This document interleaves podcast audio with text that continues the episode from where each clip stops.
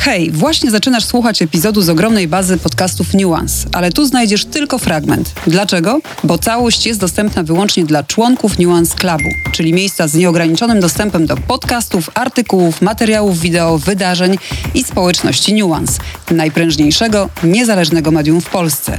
Wejdź na Nuance.net Club i dołącz do klubu zorientowanych. Słuchacie Nuance Radio. Dominika Lasota z Fridays for Future Poland, ale współpracująca silnie z Fridays for Future Ukraine, e, czyli z osobami aktywistycznymi zajmującymi się głównie kryzysem klimatycznym, ale nie tylko, opowiadała nam w poprzedniej części o najbardziej aktualnym temacie teraz, czyli o tym, jak ma się kryzys klimatyczny, wspieranie paliw kopalnych, ale też jak ma się aktywizm klimatyczny do e, no, trwającej wojny, e, która została wywołana przez atak Rosji, atak Putina na, na Ukrainę, wczorajszy atak. E, a tak naprawdę wojny, która, tak jak powiedziałyśmy z Dominiką, trwa od 2014 roku i teraz trochę zmieniamy temat, ale wciąż e, mamy e, oczywiście w głowie to, że, że ta wojna się dzieje i staramy się opowiadać o tym, że dzieją się też inne trudne rzeczy, jak właśnie kryzys klimatyczny, które nie powinny zostać przyćmione przez tą wojnę, ale które też powinny mieć, w sensie pamiętać, powinniśmy pamiętać o tym ca, cały czas, więc e, nie traktujmy tego jako lejtowego tematu, tylko wciąż miejmy, miejmy w głowie to, że, że ta wojna gdzieś tam się dzieje.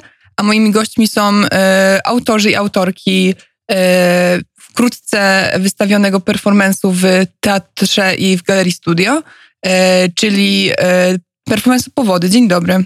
Cześć. Dobry. Dzień dobry, jest Hubert i jest Emilia i to są osoby, które pracowały w ostatnich tygodniach nad Właśnie nad czym? Bo, bo to, co wiemy na ten moment i wszystko jest owiane e, tajemnicą, to to, że performance jest związany z wodą, z kryzysem wodnym, z tym, jak kryzys wodny jest związany z kryzysem klimatycznym. No i właśnie, dlaczego woda, jaką, jaka będzie forma tego, co robicie i e, też skąd taki wybór tematu akurat? To ja może powiem e, najpierw, że jest to po prostu wystawa e, audioperformatywna, gdzie ja jestem jakby osobą, która performuje, a Hubert odpowiada za część e, audio. I... Tak, tak. Ja tę muzykę skomponowałem i ją będę y, grał na żywo do, do tego, co Emilia tam będzie robić. Tak, no y, czemu woda?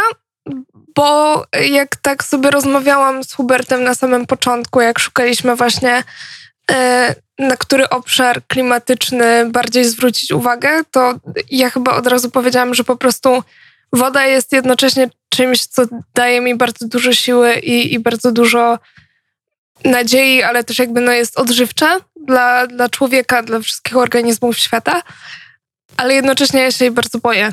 Jakby względem tego y, postępującego kryzysu klimatycznego, ona mnie po prostu przeraża. Jakby to, co ona może zrobić e, z naszym światem, wszystkie powodzie, e, topnienie lodowców, które no na przykład podtapiają e, Dżakartę e, na tyle, że, że musieli przenieść e, w Indonezji stolicę, no to to jest, to jest jednak przerażające, nie? Że, że jednocześnie to jest taki żywioł, który, który nam daje bardzo dużo i możemy z niego bardzo dużo wyciągnąć.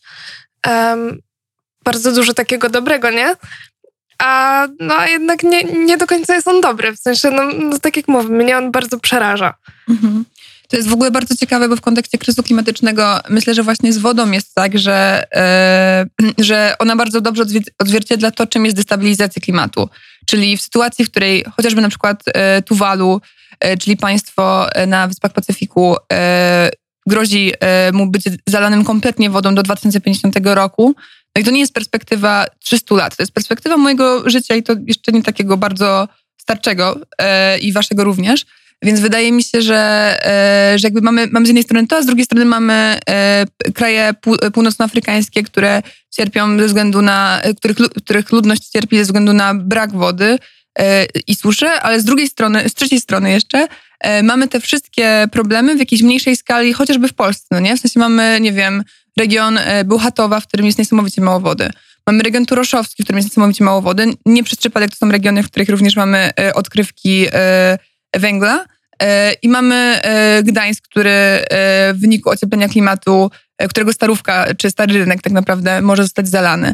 Więc to jest taki bardzo no, niezbalansowane i właśnie myślę, że to bardzo dobrze odzwierciedla to, czym destabilizacja klimatu, czyli czym kryzys klimatyczny tak naprawdę jest. Dzięki za wysłuchanie bezpłatnej części tego podcastu. Jeśli masz ochotę na więcej, dołącz do Nuance Clubu, klubu zorientowanych i spędzaj mniej czasu na słuchaniu takich komunikatów, a więcej na słuchaniu pełnych treści. Sprawdź, co dla Ciebie przygotowaliśmy i rób razem z nami niezależne, rzetelne i pasjonujące media.